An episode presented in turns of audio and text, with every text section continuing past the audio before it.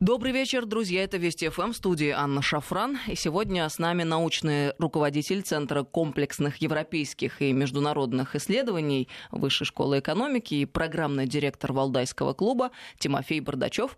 Тимофей, добрый вечер. Добрый вечер. Друзья, я напомню вам наши контакты. СМС-портал короткий номер 5533. Со слова «Вести» начинайте свои сообщения. И WhatsApp, Viber, плюс 7903 170 6363. Сюда бесплатно можно писать. Ну, в первых строках, конечно, хочется сказать «Свободу Дороти».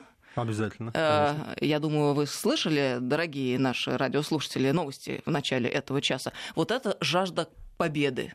И это прям вызывает уважение невозможно пройти мимо. Если кто вдруг э, прослушал, э, американка э, юная так жаждет интернета и общения в Твиттере, что после всех путей, которые ее мама перекрыла дома к выходу в интернет, она использовала умный холодильник. И это у нее, надо сказать, получилось. Широкой поддержкой пользуется девушка, уже 28 тысяч подписчиков у нее в Твиттере, и запустили хэштег «Свобода Дороти». Ну, это вызывает уважение. Я иронизирую, конечно, это бич нашего времени, 21 Но есть века. кого брать пример, все таки президент Трамп, он из Твиттера не выходит. Дурной пример, надо сказать. Но у него а тоже много подписчиков.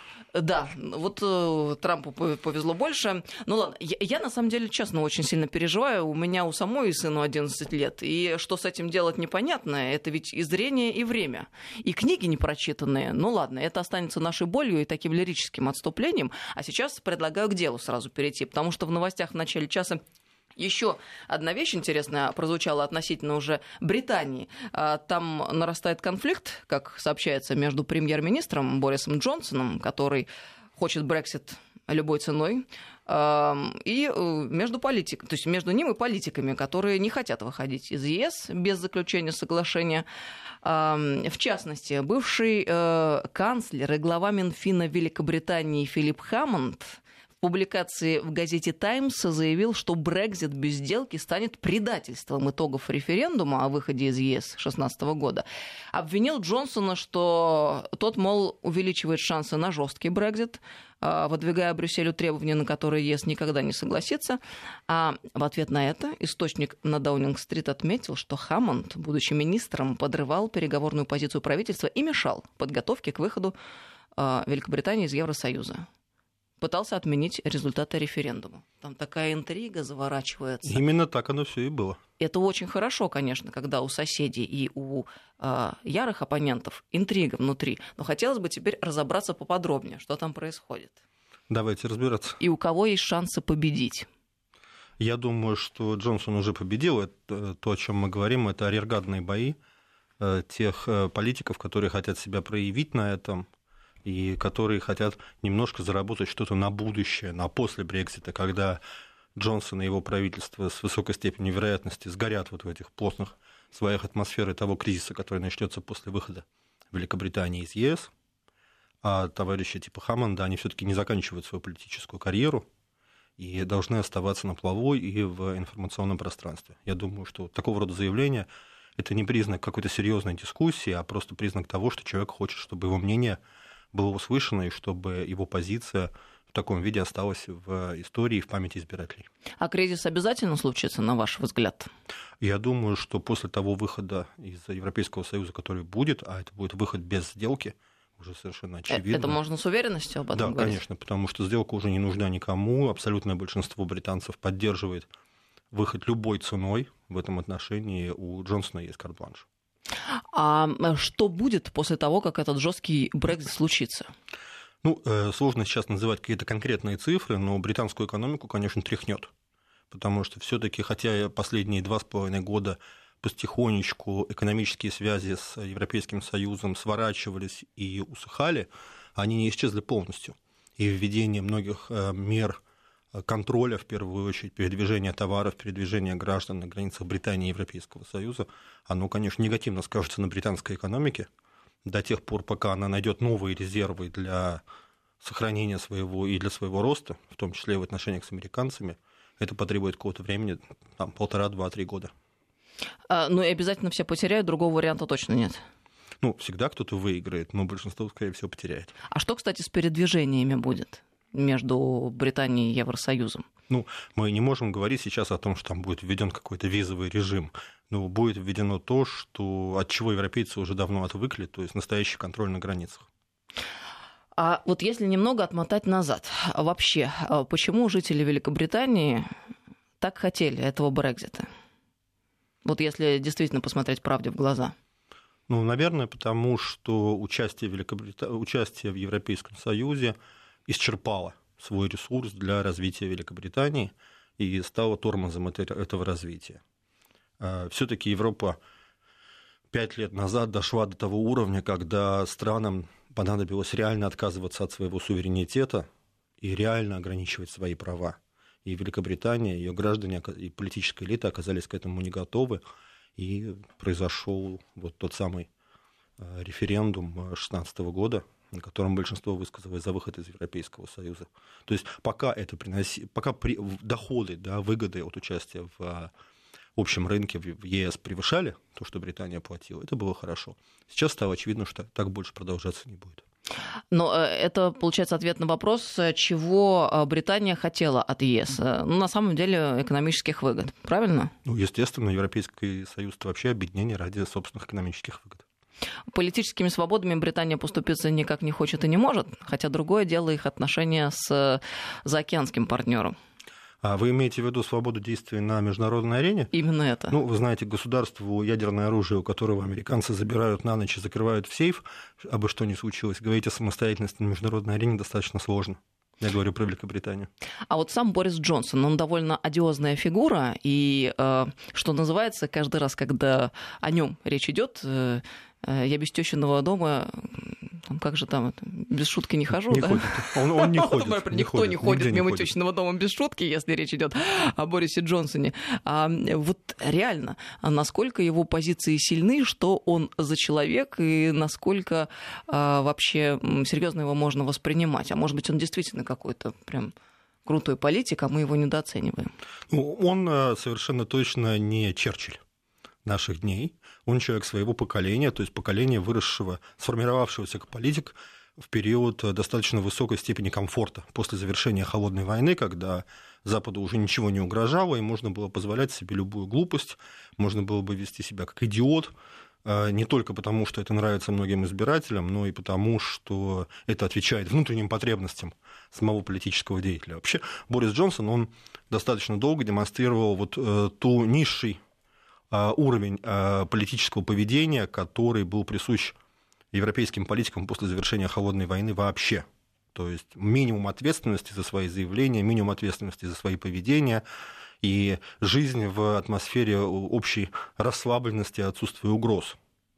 А, но вот сейчас, видимо, это его легкое безумие и клоунада, это именно то, что нужно Великобритании для реализации такой сумасшедшей задачи, как выход из Европейского Союза без соглашения. Э, собственно, нормальный, э, сухой, э, не фонтанирующий безумными высказываниями и идеями человек вряд ли мог бы эту задачу осуществить и вряд ли бы на это решился. Но я правильно понимаю, что это такой персонаж, который нужен для решения вот четко поставленной задачи, а потом, в общем-то, особо на него расчетов нет никаких. Ну, с высокой степенью вероятности, вот возвращаясь к заявлению Хэммонда, после того, как Великобритания выйдет из Европейского Союза, через какое-то время она придет к новым выборам, и э, там, естественно, будут нужны люди более сдержанные, более уравновешенные, которые будут Великобританию в ее новом положении такого атлантического сингапурчика э, стабилизировать и как-то развивать дальше. О, мне понравилось очень э, это понятие такое атлантический Сингапур. А реально Ну, это вообще шансы? характеристика британской элиты, которая за сто лет Великую империю превратила в Сингапур на Атлантике. Но они могут стать обратно, ну, понятно, великими не в прежнем понимании, когда была империя, империя, а ну, в какой-то степени так сосредоточиться, чтобы вновь обрести ну, хотя бы сравнимое влияние с прежним. Ну, нет, конечно. Э, безусловно, по своим, в первую очередь, демографическим возможностям Великобритания не может как самостоятельная единица э, быть игроком в современном мире. Все-таки современный мир – это мир больших объемов, да, это США, это Китай, это Индия. Даже Россия располагает достаточно небольшим населением по сравнению с другими ведущими мировыми державами, поэтому мы создаем там евразийскую интеграцию, что-то пытаемся э, здесь создать, какие-то международные организации, международные институты. А Великобритания со своим населением, безусловно, сама по себе не сможет быть и, видимо, будет просто находиться при США. К чему, собственно, она давно шла. Ну, то есть сателлитом. Ну, можно, сказать, можно сказать и так, конечно. Еще насчет Бориса Джонсона. А его э, реально любит британский народ? Или этот вопрос вообще не является значимым? Ну, если мы говорим про народ, я думаю, что да. народ в целом к нему относится хорошо. Интеллигенция его терпеть не может. Э, но это примерно как с Трампом, что ли, получается? Да, я думаю, что эта э, ситуация похожа на Трампа, но они даже внешне похожи вот своей такой э, эпатажностью поведения, своими там прическами оригинальными, вот этими всеми вещами. Я знаю, что среди британских интеллектуалов, основной массы британских интеллектуалов отношение, конечно, к нему стыдливо скептическое, но это не значит, что те люди, которые будут голосовать, и те люди, мнения которых его действительно интересует, они думают точно так же. А, кстати, Борис Джонсон, он ведь не аристократ, насколько я понимаю. Ну, он такого смешанного многонационального происхождения, но все таки давайте не забывать о том, что он получил вполне аристократическое воспитание и образование. Но э, аристократическое образование и воспитание это одно дело, а аристократом быть по крови это дело другое. А мы знаем, что в Британии там э, довольно сильна вот эта вот если можно так выразиться, сегрегация, да, и, в общем, они довольно чопорны в этом отношении. Я представляю, каково это лордом смотреть на вот этого выскочу, выскочку Бориса Джонсона. Но никто же бы из них решился, не решился бы заниматься таким сумасшедшим делом, как выход из Европейского Короче, кто-то должен делать грязную работу. В каком-то смысле, да. А можно говорить, вот на ваш взгляд, о такой новой формации политиков сегодня? Вот э, вы упомянули Трампа, мы говорим о Борисе Джонсоне. Это такое фрагментарное явление? Или э, мы можем говорить о том, что оно будет мультиплицироваться, дальше экстраполироваться? Вы знаете, мы же видим таких политиков только на Западе. Э, то есть, если говорить о незападном мире, то, наверное, наиболее таким вот ярким поведение, яркое поведение нам может, могут демонстрировать там, э, пример Нарендра Моди, да, руководитель Индии, может быть, руководитель Индонезии, но по сравнению с Трампом и Джонсоном, они просто члены палаты лордов, да, как они себя ведут. Э, Все-таки западный мир, ту, ту трансформацию, ту трагедию потери контроля над жизнью всего человечества, которую западный мир сейчас переживает – она воплощается в том, что наверх выходят вот такие политики, а, сами находящиеся на изломе, показывающие общество, находящееся на изломе, и которые являются скорее не какими-то законченными фигурами, а провозвестниками будущего и а, символами поиска, который сейчас происходит в западных обществах. Ну, это такая вот историческая неизбежность получается, да, да? и необходимость вместе да, с тем. Это неизбежность, необходимость после того шанса, который Запад упустил в течение 20 лет после завершения холодной войны, они вот эту перестройку переживают, и продукты вот этого вот кипения, да, которое происходит в западных обществах, э, мы наблюдаем в виде Трампа, Бориса Джонсона, э, политиков ярких, неординарных в других странах Европейского Союза, соответствующих культуре своих стран.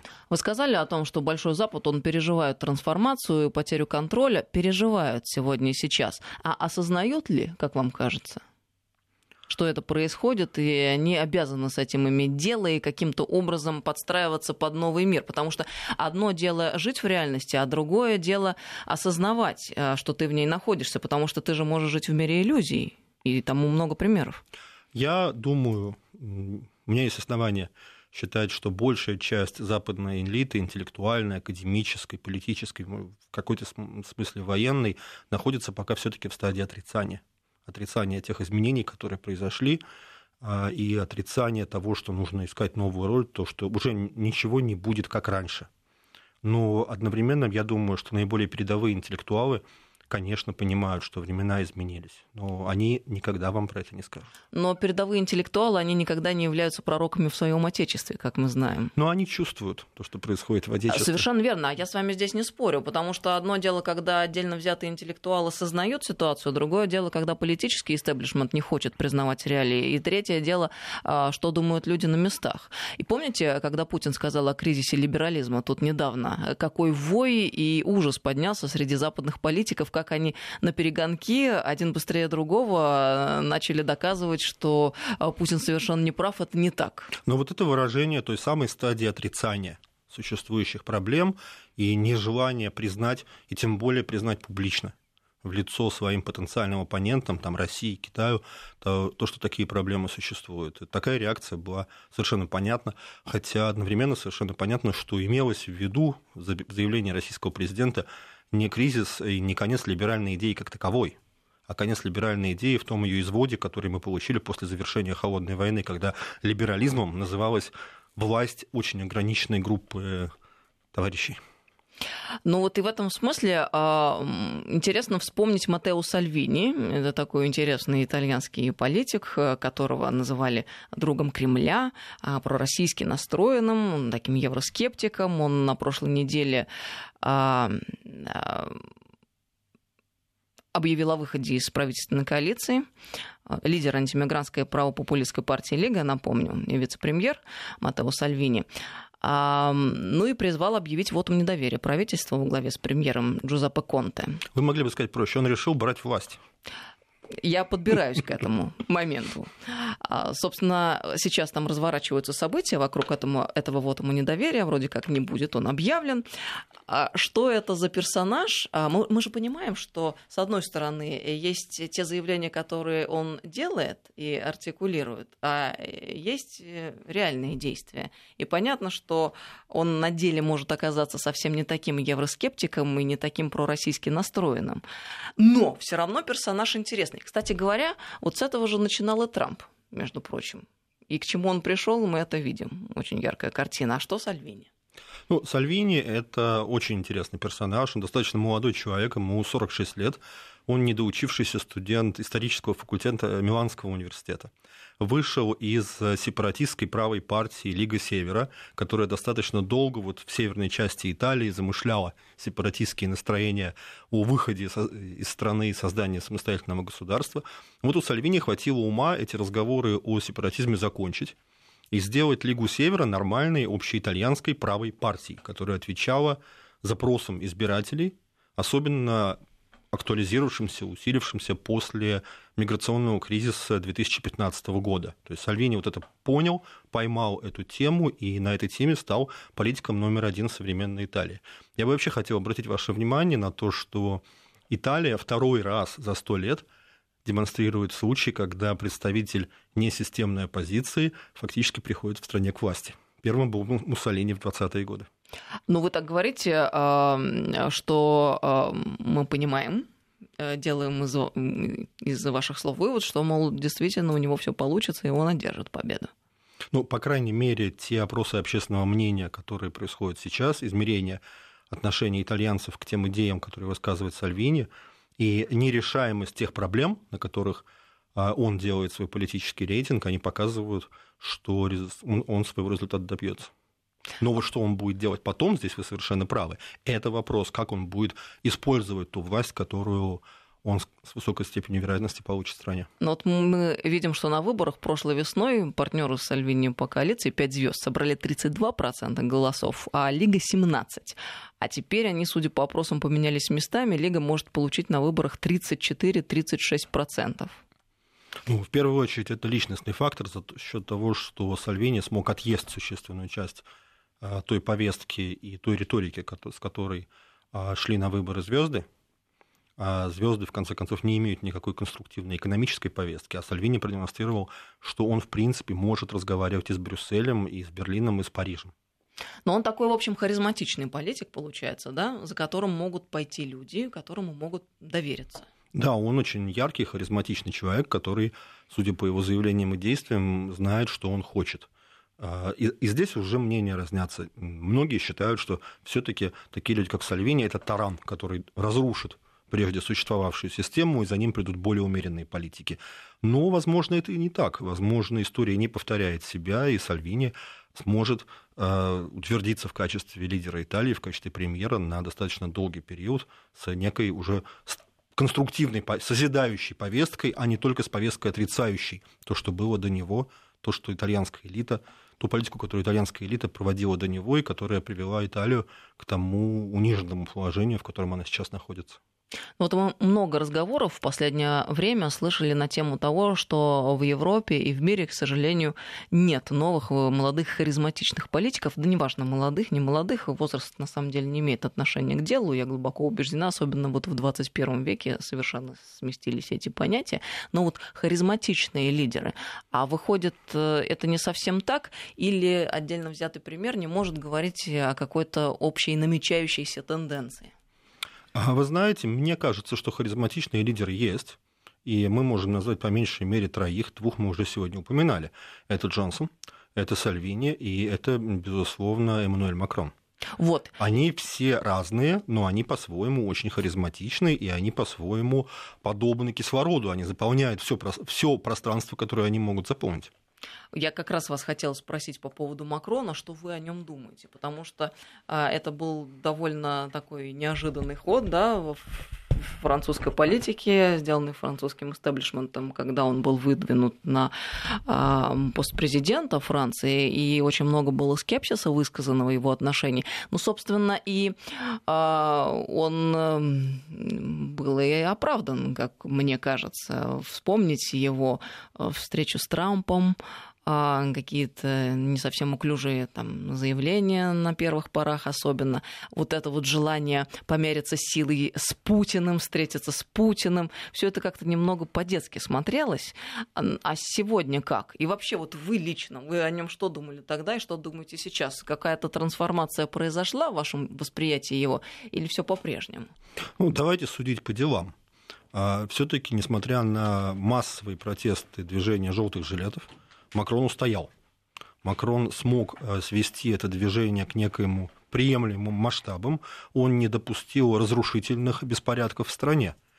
А на европейском уровне Макрон смог продвинуть трех своих протеже в руководстве Европейского Союза, тем самым полностью захватил политическое лидерство в Европейском Союзе. А это все-таки очень серьезные достижения. То есть это э, тот э, случай, когда тихой сапой получается у человека. Тихой сапой, ну насколько по-французски можно тихой сапой тогда? Мы сейчас прервемся ненадолго на новости. Я напомню, что с нами сегодня Тимофей Бардачев, программный директор Валдайского клуба и научный руководитель Центра комплексных европейских и международных исследований Высшей школы экономики. 553320 это наш СМС-портал, WhatsApp Viber, плюс 7903 176 363. Еще, кстати, подписывайтесь на канал нашей радиостанции в Телеграм. Вести FM+, эм он называется. Ну и мой канал называется «Шафран» русскими буквами в Телеграм. Набирайте и подписывайтесь, друзья. Новости и после продолжим. Добрый вечер, друзья. Мы продолжаем беседу. А с нами сегодня Тимофей Бардачев, программный директор Валдайского клуба и научный руководитель Центра комплексных европейских и международных исследований Высшей школы экономики. 5533 Вести это смс-портал и WhatsApp Viber плюс 7903 176 363. Сюда бесплатно можно писать. Тимофей, перед уходом на паузу вы сказали о том, что можно констатировать, э, Макрон устоял вот э, после эм, возмущений желтых жилетов. Это уже абсолютно точно мы можем говорить э, с уверенностью, что никаких эскалаций вот именно с желтыми жилетами не будет. То есть там уже практически как бы в вялую фазу перешло все это напряжение возникшее. Так выходит? Ну, а разве что это движение примет какую-то новую форму но если за полгода оно не смогло обрести э, как бы, некие политические очертания, не смогло стать политической силой, которая бы угрожала Макрону на следующих президентских выборах или там, парламентских выборах, то, скорее всего, уже этой осенью ничего экстраординарного не произойдет. Поэтому Макрон э, устоял, он, он молодец, собственно, и теперь самое главное для него это следующие выборы, к которым он будет готовиться. Единственная существенная проблема, которая у него есть, это то, что он в результате окончательно стал президентом богатых. Если мы посмотрим на результаты выборов в Европейский парламент майских этого года, то существенная часть молодых избирателей, которые голосовали за Макрона на президентских выборах 2017 года, на выборах в Европейский парламент голосовали уже не за движение Макрона, а за зеленых. А у Макрона есть вот эти вот амбиции стать всеевропейским лидером? Вот вроде как были когда-то, сейчас они сохраняются, и вообще можно ли в принципе так ставить вопрос? Ну, вы знаете, если говорить о политике, то он уже всеевропейский лидер, потому что Меркель уходит, она, ей явно уже тяжело, и она просто надорвалась на, под грузом тех задач, которые она на себя взвалила, которые возложила на нее история. А Макрон на последних э, встречах, посвященных назначению руководителя Европейского Союза, смог три ведущие должности зарезервировать за своими протеже и выдвиженцами, которых он достаточно уверенно контролирует и контролировать будет. То есть, по сути, он уже есть общеевропейский лидер. Другое дело, что его лидерство, оно немножко однобокое, оно не подкреплено экономическим лидерством Франции. Франция экономически все равно существенно отстает от Германии. И поэтому в Европе возникает такой перекос. Вот политический лидер у нас есть, но денег у него нет. А, ну, такой как бы персонаж, который благодаря конъюнктурной и ситуации аппаратной работе выигрывает на текущий момент. Так получается? А, ну, я бы сказал, все-таки политической борьбе. Но это очень интересная конструкция на самом деле. А часто ли такое бывает вообще, так если порассуждать и отвлечься лирически? Что власть вроде как есть, а денег за ней нет. Ну, французское интеллектуальное лидерство в Европе никогда не подразумевало серьезных инвестиций со стороны Пятой Республики. Все-таки деньги вкладывали немцы, которые их зарабатывали, которые больше всех зарабатывают на всей этой общеевропейской истории. А Франция, она предлагала идеи. Есть еще а, один интересный молодой лидер, о котором вы в паузу вспомнили, это Себастьян Курс. И мы чуть не упустили эту фигуру. А, как у него дела и может ли он в перспективе составить какую-то конкуренцию Макрону? Ну, отвечая сразу на, вас, на ваш вопрос, никакой конкуренции Макрону он составить не может, хотя бы потому, что у Макрона есть 300 ядерных боеголовок э, в собственном распоряжении, в распоряжении Франции, которые Франция сама создала, сама поддерживает, и э, решение применения которых остаются во французском национальной компетенции и никаким образом не зависит, например, от США. Поэтому как бы, молодой задор – это хорошо, а молодой задор плюс ядерное оружие – это еще лучше. Вот у Макрона это есть. У Курца этого нет. Это пример а, нов, политика новой формации, такой средней, малой страны Европейского Союза. Когда возникла угроза прихода к власти правых, а, австрийской партии свободы, а Себастьян Курц, он оказался тем представителем традиционной элиты, который смог частично украсть у правых их повестку и частично взять правых в свое правительство. И вот этот майский скандал, известный с видеозаписями, в результате которого представители партии «Свобода» из правительства вылетели, он на Курца только сработал. И на выборах, которые состоятся в Австрии в сентябре, скорее всего, Курц э, победит и станет федеральным канцлером. Ну, а можно говорить о том, что, в принципе, эм, в Европе происходит такое правение, если можно так выразиться? Да, конечно. Э, безусловно, в Европе происходит, я бы сказал, не правение, а национализация политики все-таки а, Европа последние десятилетия... Устала от всей этой истории. Устала, общей. да. Европа развивалась как либеральный проект, как проект открытый, либеральный, а, ориентированный в значительной степени на те ценности, которые они провозглашали, ну, там, более или менее.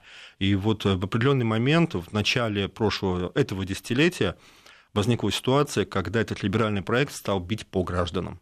Это кризис зоны евро – и это миграционный кризис. Понимаете, это удар и по кошельку, и по голове, да, и по, и по кошельку, и по безопасности одновременно. И вот это поправление национализации Европы, она началась именно в связи с этими двумя кризисами. Это совершенно объективный процесс, и усиление тех политиков, которые более национально, продвигают более национально ориентированную повестку, оно является ответом избирателей на те угрозы, которые эти избиратели чувствуют просто кожей. Но вы сказали стихийный, а необратимый процесс? А я думаю, что в перспективе там, 10-15, может быть, даже чуть больше лет, этот процесс национализации в Европе, он необратим. То есть европейская, Европа как единый организм, она впадает в свою стагнацию, хорошо, если сохранится общий рынок в том виде, в котором он сейчас существует. А вот эта политическая конструкция в виде Европейского Союза, ну, понятно, что э, там странно говорить о том, что они развалятся в ближайшее время и так далее, там очень много всего переплетено, но если учитывать вот эту тенденцию, о которой мы только что с вами говорили, выходит, нельзя не понимать, что в конце концов к этому они придут, или не обязательно? Есть общий рынок, есть э, вещи, которые объективно всем интересны. Взаимное признание качества товаров, например, да, свободная открытая торговля между странами, там, теперь континентальной Европы. Это выгодно всем. И никакой Сальвини, никакой Курции, никакая, никакой польские правые, они, конечно, на это не покушаются. То есть уникальность нынешней не системы новых политиков в Европейском Союзе, что они не являются евроскептиками. Сальвини не ставит вопрос о выходе Италии из Европейского Союза. Он ставит вопрос о том, чтобы сделать Европейский Союз более удобным для Италии, а работающим вот на Италию, а не только на одну из стран. А мы с вами в начале нашей беседы говорили о том, что Европа фактически потеряла суверенитет, и с этим большие проблемы сегодня. Правильно ли я понимаю вас, что ситуация сегодня и сейчас в Европейском Союзе обстоит следующим образом? К какому-то кризису они подошли и уже в нем находятся. Понятно, что экономическая история, она работает, и она необходима, и нет никаких показаний к тому, что всё, чтобы все это было свернуто, с одной стороны. А с другой стороны, есть э, такая уже насущная потребность э, вот, национализации да, государств и обретения э, суверенитета в каждом из отдельно взятых членов. Евросоюза. И по этому пути они, скорее всего, будут идти, по крайней мере, есть такие устремления. Ну, конечно, потому что самую главную задачу, безопасность гражданина, может обеспечить только государство. Никакой Европейский Союз не обеспечит безопасность рядового итальянца, француза, австрийца, а вот в условиях миграционного потока, в условиях открытости границ, вот всей этой истории, которая началась там, в 2015 году, стала следствием той же самой арабской весны, европейцами в значительной степени развязанной и поддержанной. Поэтому, конечно, сейчас вот, вот, вот этот трансформационный процесс, он очень активен. И возвращаясь к нашей рамочной теме новой европейские политики, я бы сказал, что они а, не являются тем, какими европейские политики, скорее всего, будут в будущем. А, они символы, все символы поиска новых решений и новых путей решения тех задач, которые перед европейцами стоят. Не факт, что это будет вот так, как сегодня, Совершенно и персонажи будут те, которых мы Абсолютно. наблюдаем сегодня. Абсолютно не так. Это некий путь. Да, это некий путь. Эти люди показывают именно поиск. И, кстати, если смотреть на Европу с оптимизмом, показывает, что Европа к поиску все-таки еще способна. А если говорить о внешней политике и о той перспективе, которую мы с вами только что обсудили, а можно ли предполагать, что в результате этой трансформации а, государства-члены Европейского Союза а, смогут ну, больше вопросов решать в отношении своей внешней политики, нежели а, существующее, нежели то, как происходит сегодня в существующем положении дел.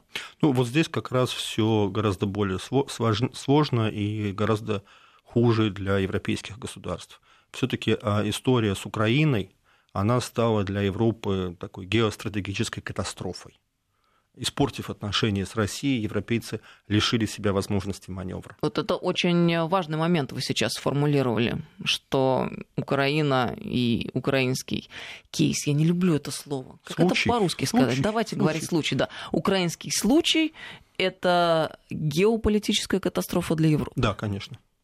Это геополитическая катастрофа для Европы, потому что Европа лишилась свободы маневра. Она лишилась, собственно, самого важного, что есть у человека и у государства свободы. А есть ли у них какой-то шанс, не потеряв лицо, выйти из этой ситуации, э, ну, урегулировав этот вопрос с Россией? А, да, конечно, пытаются. И Макрон, между прочим, является одним из наиболее активных сторонников такой политики, а, поскольку у него, опять же, как мы уже говорили, есть для этого что-то за душой. У него есть военный потенциал Франции у него есть э, возможности Франции в международной политике, место в Совете Безопасности ООН а, за Францией, и он пытается выстраивать с Россией какой-то самостоятельный дипломатический диалог с тем, чтобы не сразу, постепенно все-таки вернуть Европу, и, начиная с Франции, э, в качество более-менее самостоятельного игрока. Хотя это, конечно, очень сложно. Но им, в частности, Украина не дает э, это сделать, вернуться вот в то русло, о котором вы говорите. Ну и, конечно же, есть э, абсолютно крупный игрок, который находится за океаном, и который, собственно, держит весь этот европейский дом под своей крышей в прямом и переносном смысле. Ну, так скажем, военно-дипломатический кризис вокруг Украины, он привел к тому, что американцы многократно усилили свой контроль над Европой в сфере безопасности. А, в первую очередь через Восточную Европу, конечно, но и через Западную Европу. Европейцы в 2014 году, э, и здесь, кстати, большую роль сыграла госпожа Меркель, скоро уходящая от нас, а, вынуждены были объединиться на антироссийской позиции. Они этого делать не хотели. Они это были вынуждены сделать. Они думали, что это проскочит легко, но я не думаю, что это так. Я думаю, что отношения с Россией они все-таки испортили всерьез и надолго. Э, хотя, конечно, здесь перспективы гораздо более хорошие, чем в отношениях России, например, с США. Хотя бы потому, что у нас есть сохраняются с Европой колоссальные торговые экономические связи и человеческие связи. Но мы в первых строках вообще, в принципе, соседи находимся рядом. Мы исторически друг с другом взаимодействовали всегда. И совершенно верно вы говорите, у нас связи очень плотные, мы друг без друга, ну, в общем-то, не можем, ну и вынуждены быть вместе. Штаты находятся где-то далеко. Но, тем не менее, а, мы должны, наверное, понимать и смотреть правде в глаза, что до тех пор, пока Штаты а, существуют, а нет никаких показаний к тому, что у них изменится внешнеполитический курс, а, соответственно, нет никаких показаний, э, которые бы говорили, что украинский вопрос будет решен между Россией и Европой. Какие бы там э, разумные лидеры к власти не приходили. И в этой связи какой-то, конечно, пессимизм охватывает. Ну, вы знаете, я не думаю, что кто-то серьезно в Европе думает о том, чтобы о решении украинской проблемы и о том, чтобы восстановить отношения с Россией до того состояния, в котором они были до Украины. А какой вариант? Вот так вот э, по умолчанию уже, даже не так, а сделать вид, что нет этого украинского вопроса и выстраивать отношения с Россией э, напрямую, невзирая на вот этот вот случай. Да, вы совершенно попали в точку. Одна из наиболее употребимых формулировок сейчас в европейских, в том числе экспертных э, кругах, как восстановить отношения с Россией, не восстанавливая их. Да, это звучит. Да, но это нетривиальная дипломатическая задача. Так, у нас стремительно время подходит к концу программы, а мы еще по поводу Меркель подробнее не поговорили. У них там прям такая сменяемость власти, но это я иронизирую, конечно. И, кстати говоря, никто не возмущается. Вот я не устаю повторять, но, собственно, эта тема уже набила всем оскомину, но тем не менее, нам что-то как-то западные партнеры все время говорят о том, что сменяемость должна быть. Ее не наблюдается, в общем-то, нигде в большом западном пространстве, особенно если э, говорить о Великобритании, с которой мы начали нашу беседу сегодня. Я вот люблю приводить пример, э, э, который заключается в том, сколько американских президентов пережила английская королева. И это довольно смешно. Ну так вот, Ангела Меркель, она все-таки уходит. Ну, рано или поздно, в течение года, вероятно, вероятно да. А, а что там будет? Э, гипс снимают, клиент уезжает или там ситуация довольно стабильная, и для нас главное, чем это грозит или не грозит? А, я думаю, что Германии предстоит какой-то серьезный переходный период, потому что все-таки за 15 почти лет своего э, своего стояния во главе государства, своего руководства, Меркель э, умудрилась серьезно зачистить политическое поле, убрав оттуда всех э, наиболее ярких представителей различных политических партий, немецкая социал-демократическая партия находится в руинах. Во христианской демократической партии лидерство контролируется теми, кого Меркель лично отбирала, то есть не очень, так скажем, яркими личностями. А это прям была такая задача, а, чтобы не было вокруг э, никого, кто мог бы вдруг на себя перетянуть одеяло в один из моментов удобных. Ну, вы знаете, это все-таки вопрос политической психологии. Я не думаю, что кто-то такие задачи ставит. Но как-то, ну, как-то оно само собой так получается. Ну, понятно. И не только в Германии. Так, ну и что, да, давайте э, доведем эту мысль до логического и, завершения. И посмотрим, что у них там будет, потому что Германия тоже стоит перед серьезными угрозами. А, там, той системе, которая у них возникла, растет популярность партии «Альтернатива для Германии», по крайней мере, в восточных землях. А, эта партия может на региональных выборах набирать все больше и больше голосов, что является шоком для традиционных элит. И поэтому Германия, несмотря на все свои экономические успехи и достижения, она входит в период достаточно серьезных политического, политической нестабильности, политического кризиса. А как вы думаете, вообще вот эта тенденция, связанная с тем, что правые силы а, набирают обороты в Европе, а, может ли она а, указывать на то, что миграционный кризис будет каким-либо образом решен, и они смогут это преодолеть? Либо это уже запущенный процесс, который остановить невозможно, учитывая тот факт, что арабы многочисленные, пришедшие в Европу, это народ народ пассионарный, и если сравнить эти две цивилизации, то, конечно же, мы видим а, все шансы на текущий момент арабы имеют поглотить. И вот этот вот старый европейский уклад, который уже утратил а, возможность э, как-то отстаивать себя и защищать свои ценности. Ну, вы знаете, я думаю... Ну, как это случилось да, с Римом. Да, я думаю, что для того, чтобы решить эту проблему, европейцам придется делать очень плохие вещи, не признаваясь в этом. То есть в первую очередь закрывать границы. Давайте не будем забывать о том, что Европейский Союз весной этого года принял те решения, которые Виктор Орбан предлагал три года назад, и тогда его все за это клеймили. Создавать вот эти вот фильтрационные лагеря для беженцев по периметру границ Европейского Союза. То есть постепенно они к этому идут. Они были к этому не готовы, они думали, что смогут сами таким вот либеральным путем эту проблему решить, когда она возникла. Но понимание того, что делать очень плохие и грязные вещи придется, а, оно к ним приходит. И они эти плохие и грязные вещи делать, конечно, будут. Ну, то есть они смогут защититься или еще не факт? Просто есть некие попытки и э, такая вынужденная ситуация совершать уже какие-то серьезные действия. А, вы знаете, я думаю, что защититься они смогут но э, совершенно неизвестно, какую цену они за это заплатят. Это же как история с э, убийством дракона. Да? Как, мож, можно ли убить дракона, не став драконом самому? Можно ли решить эту проблему, не отказавшись европейцам самим от тех ценностей, которые они проповедовали, от тех ценностей, которым они учили своих детей? И мы все же помним Европу до того, как э, в ней восторжествовали вот эти вот самые либеральные ценности. Европа была источником постоянной угрозы для России. Совершенно верно. Вот Те я хотела упомянуть самые этот добрые момент. старые националистические времена. Да, я хочу э, еще раз акцентировать внимание на том, что все вот эти прогрессивные идеи, связанные с марксизмом, э, нацизмом, все это пришло из цивилизованной Европы. Ни одну из этих идей э, не родила вот эта страшная ужасная Россия, которую сейчас э, все пытаются полоскать, кому не лень. Все это, друзья, наши западные, это все плоды ваших изысканий и вашей мысли. Как-то они не очень любят про себя это вспоминать. А, Я так бы сказал, они это все прекрасно помнят, только они обсуждать это ни с кем не хотят. То есть э, сами придумали, а потом сами боролись. Сами Против придумали, сами боролись, но э, степень аррогантности и высокомерия наших европейских друзей достаточно велика для того, чтобы ни с кем свои проблемы не обсуждать. С другими они обсуждают проблемы других. Хотя надо сделать важное замечание. Э, э, Я хоть и там, очень негативно отношусь к событиям 1917 года, но нельзя не признавать больших и колоссальных достижений эпохи Советского Союза. Безусловно, было много сделано в нашей стране, и человек полетел в космос, и медицина, и образование — это, конечно, колоссальное достижение, то, что нам стоило бы сохранить, и чем мы должны, безусловно, гордиться. Ну и, конечно же, победа во Второй мировой войне, Великой Отечественной Да. войне — это И я бы добавил все-таки ликвидация классового общества. да, да, да, все верно.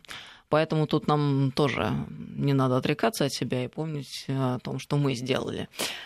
А две минуты остается с половиной. Мы с вами обсудили э, Германия, Франция, Италия, Австрия, Британия. Но если Британию отбросить в сторону и говорить об Австрии, Франции, Италии, Германии и о нас, а, можно ли какой-то рейтинг выстроить из этих государств по отношению к России, позитивному или негативному? Ну, отношение может быть позитивным и негативным. Главный вопрос, э, тот, кто это отношение исповедует, он имеет значение или не имеет значения? Вот, давайте поговорим. Какая-нибудь европейская страна может очень хорошо к России относиться, но это ее мнение ничего не меняет. А Поэтому, как бы к нам там негативно, сдержанно э, не относилась та же самая Франция, да, и французская элита, говорить надо с ней, потому что это имеет политический смысл. А Италия в этом отношении гораздо еще более интересный партнер, поскольку она более гибкая, в Италии нет никаких э, стратегических интересов, которые бы вступали в противоречие с российскими интересами. И есть понимание того, что Европа должна играть более самостоятельную роль. То есть я бы назвал все-таки, если говорить о политике, это фра- э, политических вопросах, это Франция, Италия, а, так скажем, фундаментальные экономические вопросы это Германия, сколько бы сложностей с ними у нас не было. Ну, э, Германия это северный поток.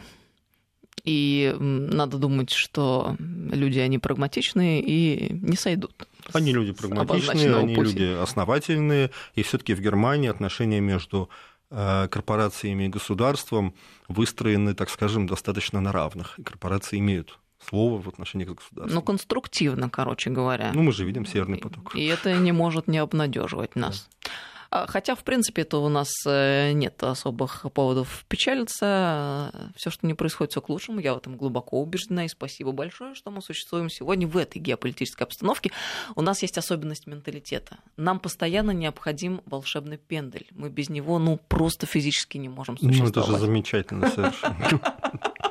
И, кстати говоря, наверное, именно этот факт не дает нашим западным друзьям нас окончательно понять, чтобы в какой-то мере, ну не знаю, где-то поджать серьезно. Но у них это получалось фрагментарно. Но исторически мы победили навсегда, друзья. Об этом надо помнить и четко заявлять. Спасибо вам большое Спасибо за очень вам. интересную беседу. С нами сегодня был Тимофей Бардачев, программный директор Валдайского клуба и научный руководитель Центра комплексных европейских и международных исследований Высшей школы экономики. Тимофей, до новых встреч. Спасибо. Всем доброго вечера.